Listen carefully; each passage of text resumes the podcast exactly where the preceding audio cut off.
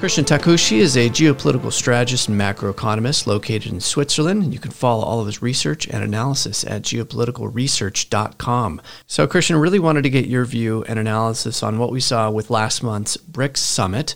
There was a lot of attention going into it, particularly with this idea that the BRICS-led alliance coalition, that they were going to be setting up some type of gold-backed currency, or there could be some announcements along those lines. I remember at one point, there was a lot of news and attention going into that, particularly on, I would say, more of the gold bug community, because the thinking was that if they do this, then gold's going to jump massively.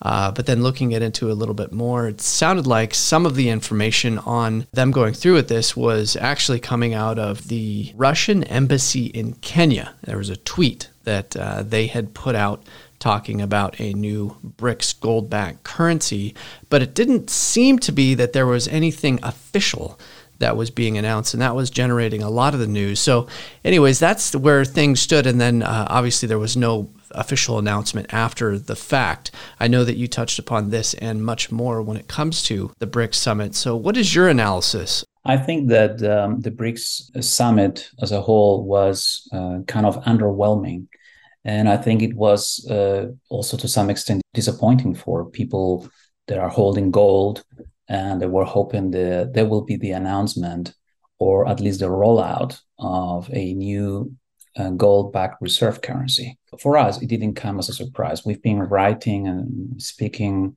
at different conferences in recent months about the change strategy of China regarding the BRICS monetary policy.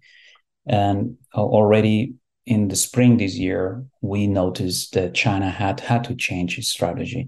And basically, the US, Washington, has been very successful in preempting the BRICS. The US has been successfully, you could say, hurting BRICS members and also BRICS candidates. And the message has been very, very clear: we're going to hurt you. And I think that is something that the Chinese, the Russians, probably underestimated. The other thing that America has done very well as well is to try to, you could say, slow down the whole process. Of course, the Chinese see that as sabotage. To listen to this full interview, in addition to gaining access to all of our premium content airing during the week, go to financialsense.com and hit the subscribe button.